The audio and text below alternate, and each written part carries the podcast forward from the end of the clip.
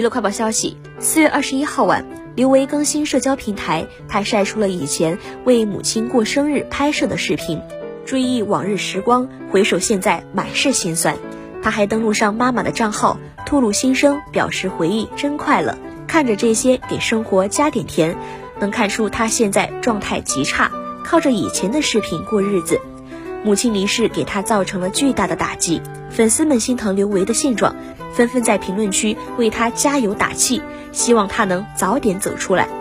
据了解，刘维母亲患病多年，这些年病情反反复复，一直在和病魔斗争。